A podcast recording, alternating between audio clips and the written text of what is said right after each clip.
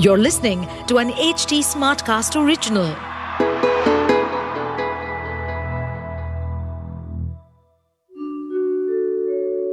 आप सुन रहे हैं विवेकानंद की वाणी सुनिए स्वामी विवेकानंद के अनमोल विचार और जानिए जीवन को एक नए दृष्टिकोण से आसक्ति या अटैचमेंट के बारे में स्वामी विवेकानंद कहते हैं सभी दुख और दर्द आसक्ति से आते हैं।